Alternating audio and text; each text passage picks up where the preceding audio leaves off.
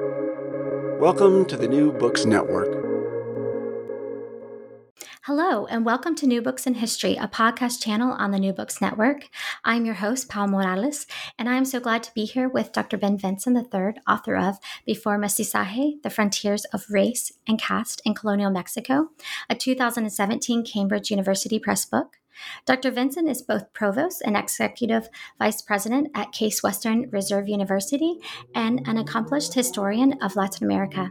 He holds a doctorate from Columbia University, has been awarded a number of fellowships, and is a 2019 Howard F. Cline Book Prize in Mexican History recipient for his work in Before Mestizaje which, since its publication, has opened new dimensions on race in Latin America by examining extreme caste groups of colonial Mexico.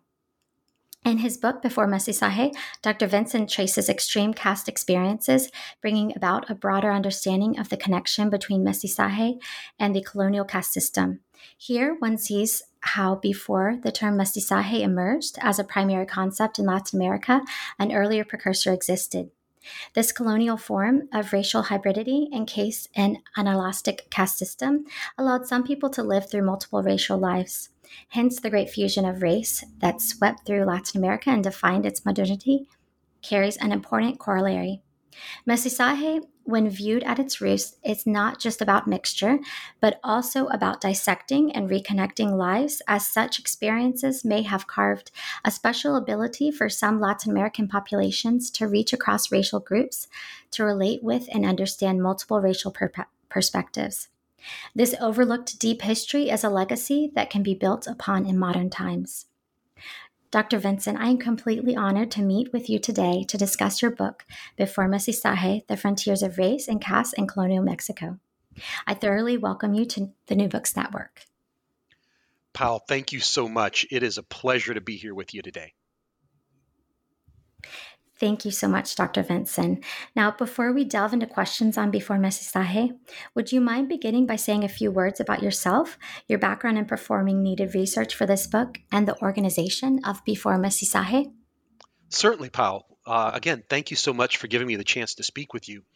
You know, I, I've dedicated my career to studying questions of race in Latin America, and it's really configured into all of my, my writing in my previous books. And throughout it all, Pal, there's been a nagging question in Latin American history about whether in colonial times race mattered at all, if anyone actually felt any kind of racial identity.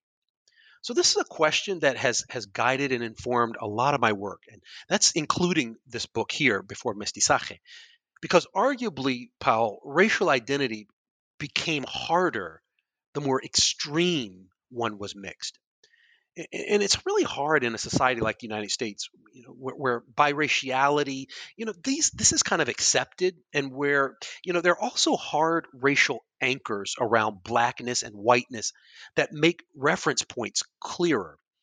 It's a lot harder in, in societies where there were more fluid boundaries, and you know, the more mixed you were, the more questions could emerge. So Pal, Before Mestizaje is essentially it's a book on a quest. We, we all know that racial identity in Latin America it, it, has been a very fluid matter, and, and to some extent, it really still is. We all know that a national ideology has greatly informed the question and expression of race uh, in country after country in Latin America. What we know less about Paul is how this came to be. And, and, what I mean by this is a in, in, a deep sense, that really deep historical set of origins of the current state of being. So my book is on a quest to do just that. Taking one of the most complicated concoctions of racial mixture, and it starts asking questions. Does this have anything to do with current patterns? How and why?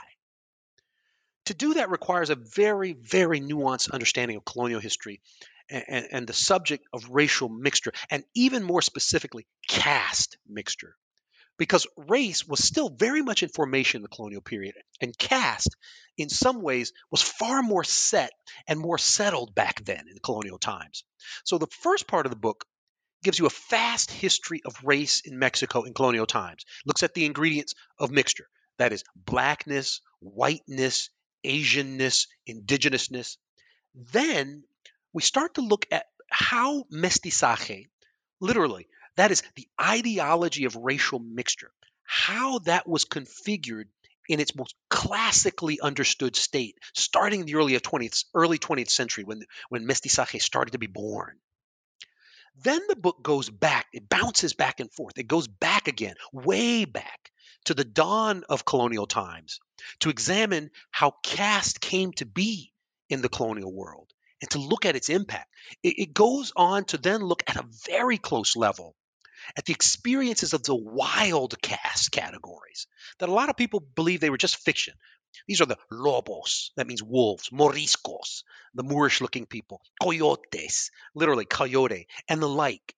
It starts to look at the nomenclature, looks at their jobs, looks at, at how they were distributed in, in, in the geography of Mexico, how they behaved in the context of marriage, how we can understand them when they were being bigamous. Uh, uh, basically, looking for as much as I could find in the colonial record and archives about these populations. Then the book zooms us through the 19th century to trace patterns of a heritage and a legacy as to how caste, thanks to the ways in which these groups altered the thinking about caste in the colonial period, how caste has contributed to the legacy and meaning of mestizaje and racial mixture in a more modern sense. So, in a sense, Paul, this is really uh, how this book is structured and, and how and why I came to it. Thank you so much, Dr. Vinson, for providing this introduction. And now I am eager to delve into questions on Before Mestizaje. So, noted in from beginning to end is the preoccupation over racial purity, or term blood cleansing or limpieza de sangre. Could you provide an overview of this as it relates to particular stories in Before Mestizaje, such as attempted revolts and religious or non religious interpretations on such? Paul, that's a fantastic question. Uh, I, limpieza de sangre, Paul, is a very interesting concept. Now, it actually comes from preoccupations in the Christian world about how Judaism and Islam how it posed a challenge to the message and to the creed of Catholicism. Now, Paul, it was a cleave and a separator uh, in those early times. It goes way back to the 1400s, as Spain, you know, was was unifying under a succession of rulers, and the Catholic kings. These are Ferdinand and Isabella. they were very important to this process of bringing Spain into a unity. So, as Spain was trying to be more united, those people who had tainted blood these were people who were seen quintessentially as outsiders to the emergingly strong Christian kingdom and emergingly strong Christian state. Unity in Spain, uh, which also involved expelling the Moors, was to be achieved on the backs of these divisions, insiders and outsiders in a society. And it was a strong lesson, Paul, for the history of race. So as as Spain was starting to, uh, to unify territorially into, into, a, into a kingdom that was be, that could be recognized today, if you were going through Spain, you probably couldn't recognize it back in the 1400s, early in the 1400s. But as it started to coalesce, uh, this tool of limpieza de sangre, this tool of unity, was actually a it was a scalpel of disunity. Uh, because again, it's creating unity by creating disunity. All of this would come to help process differences of race and caste. So, Paul, the idea of limpieza de sangre then started to travel and it mapped itself onto socio-racial categorizations. Uh, and, and in some ways, this is the, the deep birth of caste. As groups became separated and as they distanced themselves from whiteness, in much the same way that groups became separated and distanced away from Christianity. Uh, this was the process, the stew in which this stuff was brewing. And as with Christian Christianity, there was a redeeming quality. So people in early modern Spain, they could become Christians and, and they could convert. This was possible with limpieza de sangre. So these same principles then started to slip over into caste. People could move up and down the scale as they became closer to and eventually white. The road for blacks was harder than it was for natives. now you mentioned about rebellions. You know, that because of that hard road, because it was harder for these populations to, to, to jump over that hurdle, rebellions could happen. Now, curiously, uh, Paul, religion was always important in this process. You know, natives uh, could could become converts to Christianity, and their offspring, when they started to intermarry with whites, they could also begin a slow journey into whiteness. So, what do I mean by this? So, um, uh, Limpieza de Sangre again sets the, sets the, the table for how caste could operate. Caste then borrows from Limpieza de Sangre, and part of what's possible is a redeeming quality, uh, where it was harder for blacks to be redeemed, easier for natives. Natives could be redeemed religiously, and they could be redeemed into whiteness. So um, look, this is this is really the table, um, uh, and, and this is uh, how all of these early origins start to come into play. How limpieza de sangre is is the in some ways again sets the table for caste, and how caste then uh, uh really uh, takes what was set by limpieza de sangre to the next level. Thanks for that question, Paul. Of course, thank you so much for explaining that. And moving towards the middle in chapter four, the jungle of casta extremes, there's the interesting story of Juan Domingo Rayado being both a champion of the pure black and Moreno cause, assisting his black confraternity and local Catholic church, but also being a slave owner. Can you delve more into the juxtaposed reality and possible like cases in Mexico City at this time?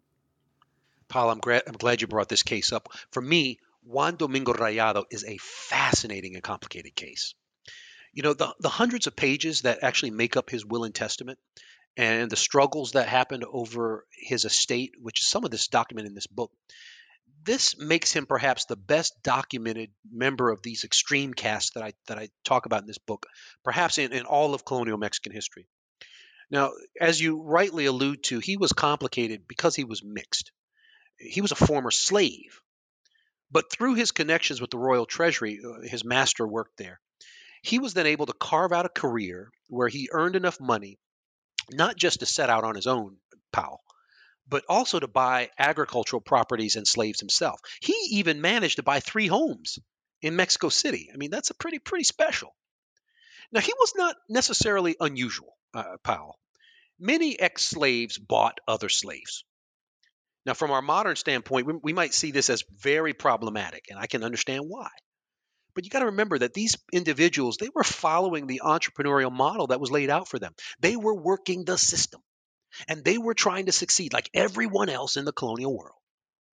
Now, that these slaves were probably or likely treated very differently under black masters, that is probably something that took place more often than not. They weren't getting the same whip and chain as uh, as they were under uh, under other masters. Now, as it turned out, I think um, uh, you know Juan Domingo Rayado fell into this category. And, uh, picture this scene for a minute. On the outskirts of Mexico City, he has these ranching and agricultural eh, uh, properties. One of them is producing charcoal.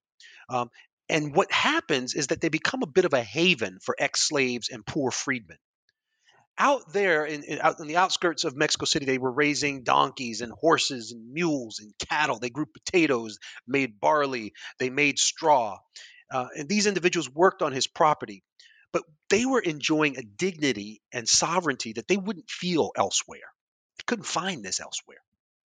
So that Domingo Rayado was different could also be seen in his willingness to take in several orphans. He took in black and mulatto orphans who became his own children, since he and his wife, they, they, they naturally didn't have any children on their own. Now, as you say, Paul, Domingo Rayado was a devout Catholic. Could this be a source of his goodwill? Look, I don't know.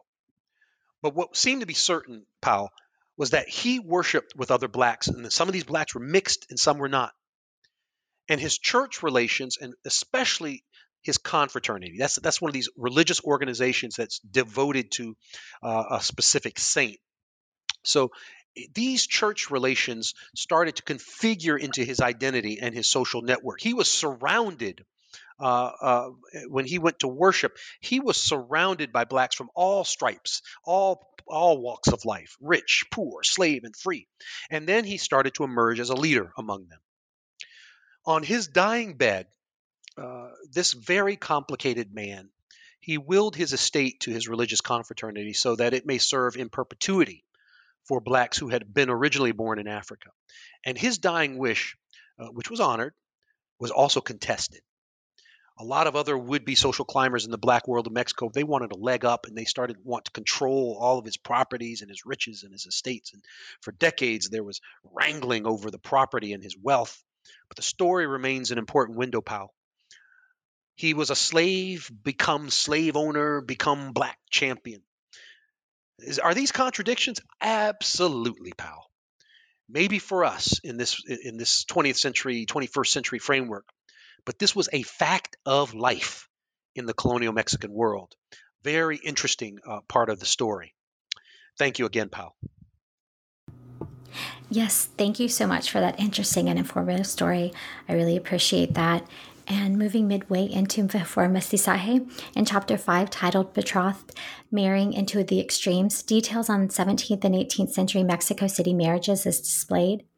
In such, one can gather information on the high monetary and educational cost in an official documented marriage where clerical fees amounted to nearly six weeks in ordinary laborer's salary and in which the betrothed had to display mastery over church doctrine. Could you share insight into extreme caste difficulty or ease in obtaining such an official document and the transposing of castes in such process? Ah, it's a tough question, pal. You you don't make it easy on on uh, on an interviewee, uh, but I'll be glad to answer that. The, the bottom line, pal, being married wasn't easy.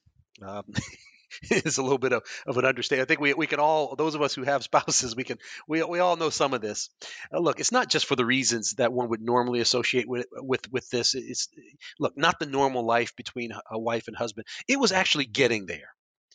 And at the end of the day, what I'm talking about is exactly what you say the costs and the need, the, cost of being married, the cost of getting married, and the need to know church doctrine along the way made some people say, hey, this isn't just, this isn't worth it. So the the indices of formal marriage among the extreme castes that I, that I study in this book, they were probably pretty low. That means there weren't a lot of a lot of these people getting married. Look, their jobs didn't allow much flexible income. Their levels of education meant that they probably didn't read. Only some of these individuals could sign their names, which, you know, in, in the colonial world, pal, that was often taken as a sign of literacy. Uh, but it was really wasn't a reliable guide because if you know how to sign your name, that doesn't necessarily mean you know how to read. So again, the bottom line is that many castes were probably in consensual unions, uh, and they were in good company, pal, in the colonial world. A lot of people shared this fate. This makes it hard for a historian. When weddings did happen, now these documents are a gold mine of information. I was able to track almost 400 of these marriages in, the course of doing this book. And I looked at their marriage licenses. Um, I could hear the testimony of brides and grooms and the witnesses of these marriages in, in the archives. I learned a lot. I learned a lot about how these individuals saw themselves, how they saw their commitment to their racial identity. What you see in the marriage record are ways in which people adhered to their racial identity, but also how that identity could shift. And it could shift as others looked at someone differently, they perceived them differently. Sometimes, as these individuals themselves, eh, they might think of themselves differently in one, one situation to the next. All of this is incredibly valuable information for a historian uh, anyone who's really looking for any clues that will give us some insight into the social reality. So, in your very tough question, pal, uh, these are the insights into uh, these extreme castes that one can get when you're able to get your hands on these documents that are hard to buy because they're expensive. They're hard to get because you have to know church doctrine. But when you get them, pal, they're gold mine for a historian thanks again for that. Yes, of course. And thank you for answering that so easily. And moving towards the end in chapter nine. Uh, so, this chapter brings about so many thoughts on which I could spend all day inquiring. However, to some, perhaps in one, and scanning over readings on Mexico's fight for independence, Vicente Riva Palacio, uh, and Alexander von Humboldt, and Altamirano. Is there anything that you can sum to provide comparison with the Americas or parts of the Americas today? Yes, you can. Um, and I, I, thank you for this question. Um, I think I need to, uh, again, as I've done with some of these other questions, kind of give you a little bit more context just to, to see uh, to kind of see how this all stitches together. Um, the immediate comparison that I have is that in my work on the 19th century, one of the things I was actually trying to do was to understand how caste transformed from a set of practices, uh, from labels that characterize people, uh, and how it how it matured from that in the colonial period into something else, and that took place really in the 19th century. How it started to float in the minds of intellectuals, the people that you mentioned, and become a fountain, if you will, of the ideology that is mestizaje. How, how, how this caste started to stream into the consciousness and to set up patterns that would, that would impact mestizaje. Um, uh, so the people that you cite, Riva Palacio, Bulnes, Lucas Alamán, Justo Sierra, Altamirano, and others, these were some of the towering intellectuals of their age. What they said mattered. What they wrote impacted thousands, if not millions what they thought others would soon be invited to think. These individuals wrestled with the concept of caste on a very fundamental level. Early in the 19th century, they, they were doing this. They started to say early in the 19th century that, that caste was a relic of a past age, something that had to be overcome at all cost unless it damaged the emerging nation state of Mexico. As time passed, some think some of these thinkers started to see even more into caste. In caste, they saw a metaphor that connected their past with their future.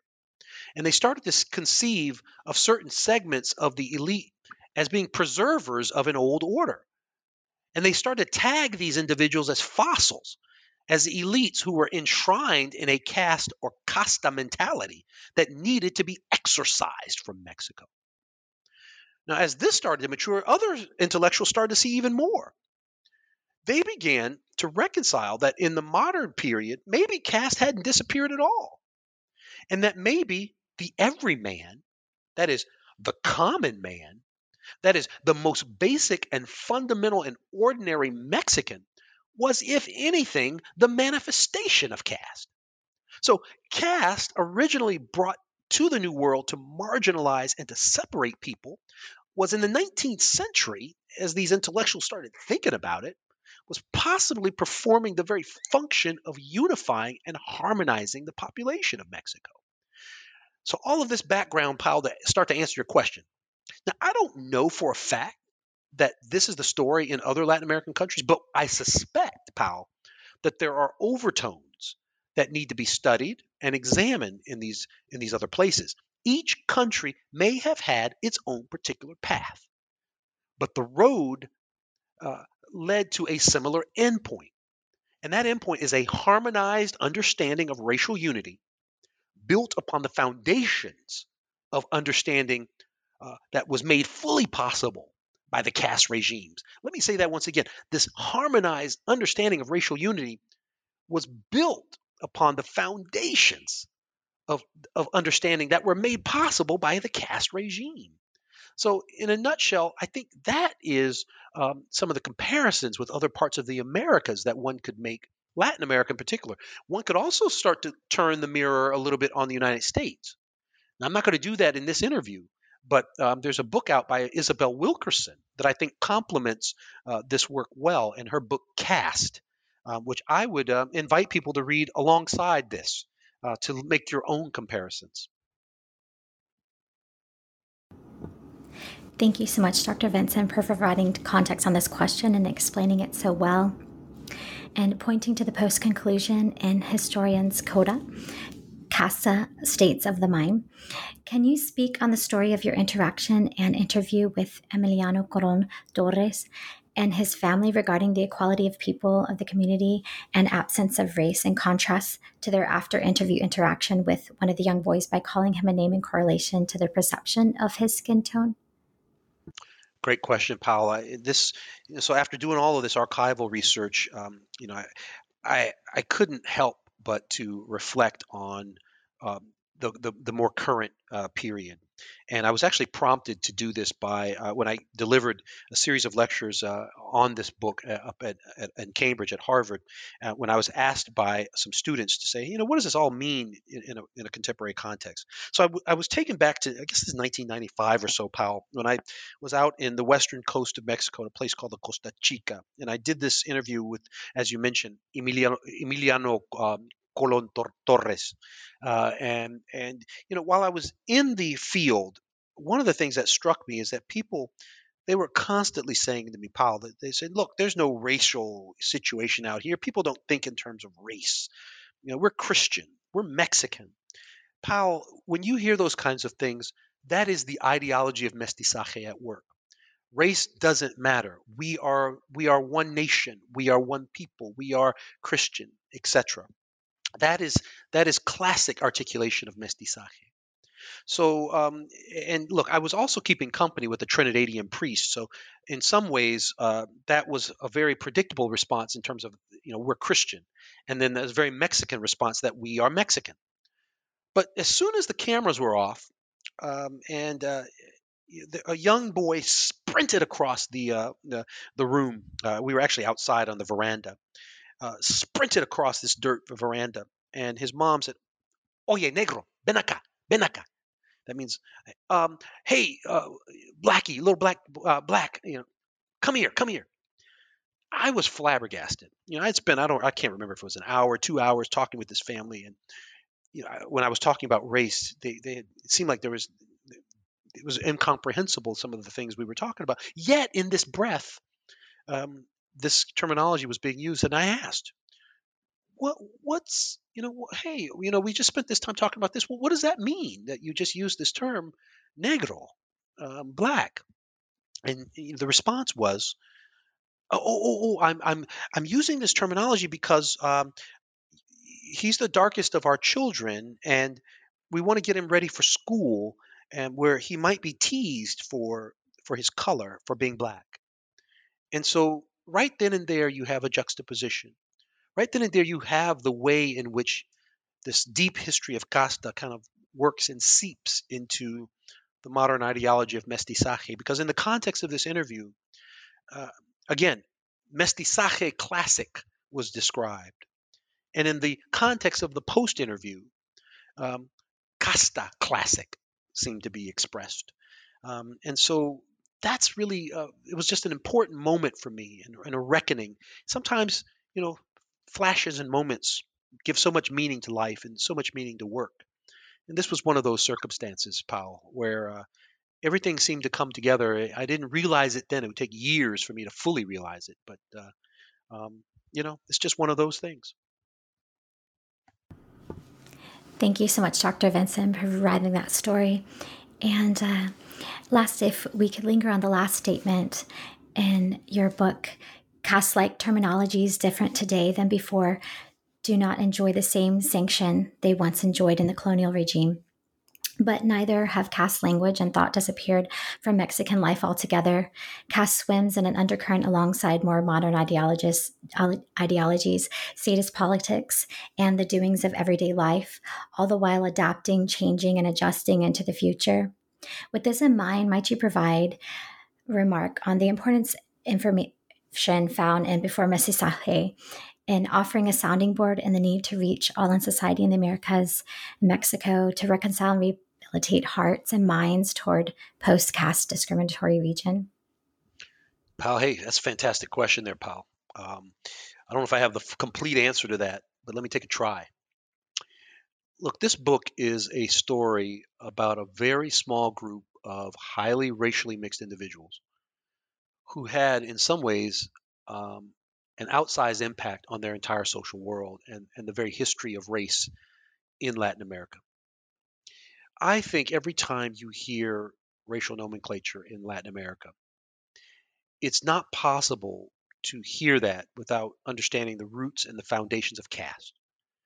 And even more, these extreme castes that are studied in this book, they reinforce the strength of the core terminologies that that you hear in the region today. So, Paul, when you hear a term like mulatto or mestizo or pardo. You know, these are terms that enjoy still some some currency today. Um, there is an inescapable debt when you hear those terms to the colonial period. And the heritage of this is it's not without its problems. In these categories, you know, there, there's still some straitjackets. You know, there's still some confinements that need to be overcome. And you can't begin to overcome them without understanding the richness of, of the history. You can't under you can't begin to, to, to overcome them without understanding the complexity of the story. And that work begins with a book like this. So, Paul, I hope that readers will take this to arm their conversations, to arm their thinking and their actions as, as we all live our everyday lives in whatever racial landscapes we inhabit. So, Paul, um, if we're moving more towards a post caste, post discriminatory region, it begins with acknowledgement, it begins with history, it begins with looking for fissures, looking for opportunities, and using tools like this, this a study like this, to crack open some of the uh, some of the habits, some of the some, some of the tendencies, and uh, you know some of the uh, some of the uh, kind of instincts that have been cooked over time. And uh, I really hope, Paul, that this book, in some way, is a contribution uh, in that effort as we all try to move along and get better in this world. Thank you so much, Dr. Vinson. I do agree, and I thank you so much from the bottom of my heart for this in depth look into Before Mestizaje, the frontiers of race and caste in colonial Mexico. This talk has been very informative, providing a reflection on times that still affect today. And I've thoroughly enjoyed our conversation. Though before we take more of your time, I would love it if you could provide the audience with a bit more of what you are currently researching or working on at this time. Well, pal, you know, I'll be honest with you. I'm I'm an administrator now. I'm the provost here at Case Western Reserve University, and uh, I have a lot less time to write. To be honest with you, I'm working right now. We're in we're in uh, September of 2020 doing this interview, and go, about to go into October, and we're wrestling with COVID-19. And so, uh, my big project right now is uh, trying to keep our university moving ahead. And uh, um, I hope um, through efforts like this, I'll be able to get back into the research field. Um, but right now, uh, uh, I'm trying to do a different kind of work in, in terms of uh, uh, making sure that uh, that learning continues and that people are safe. Yes, thank you so much, Dr. Vinson, and you're doing very important work. I thank you so much for being on New Books in History, a podcast channel on the New Books Network, and for providing our audience wisdom on Before Mestizaje, the frontiers of race and caste in colonial Mexico. I have thoroughly enjoyed our time. Paul, the pleasure's mine. Uh, thank you so much for giving me this opportunity. Thank you. The honor is mine. Thank you so much.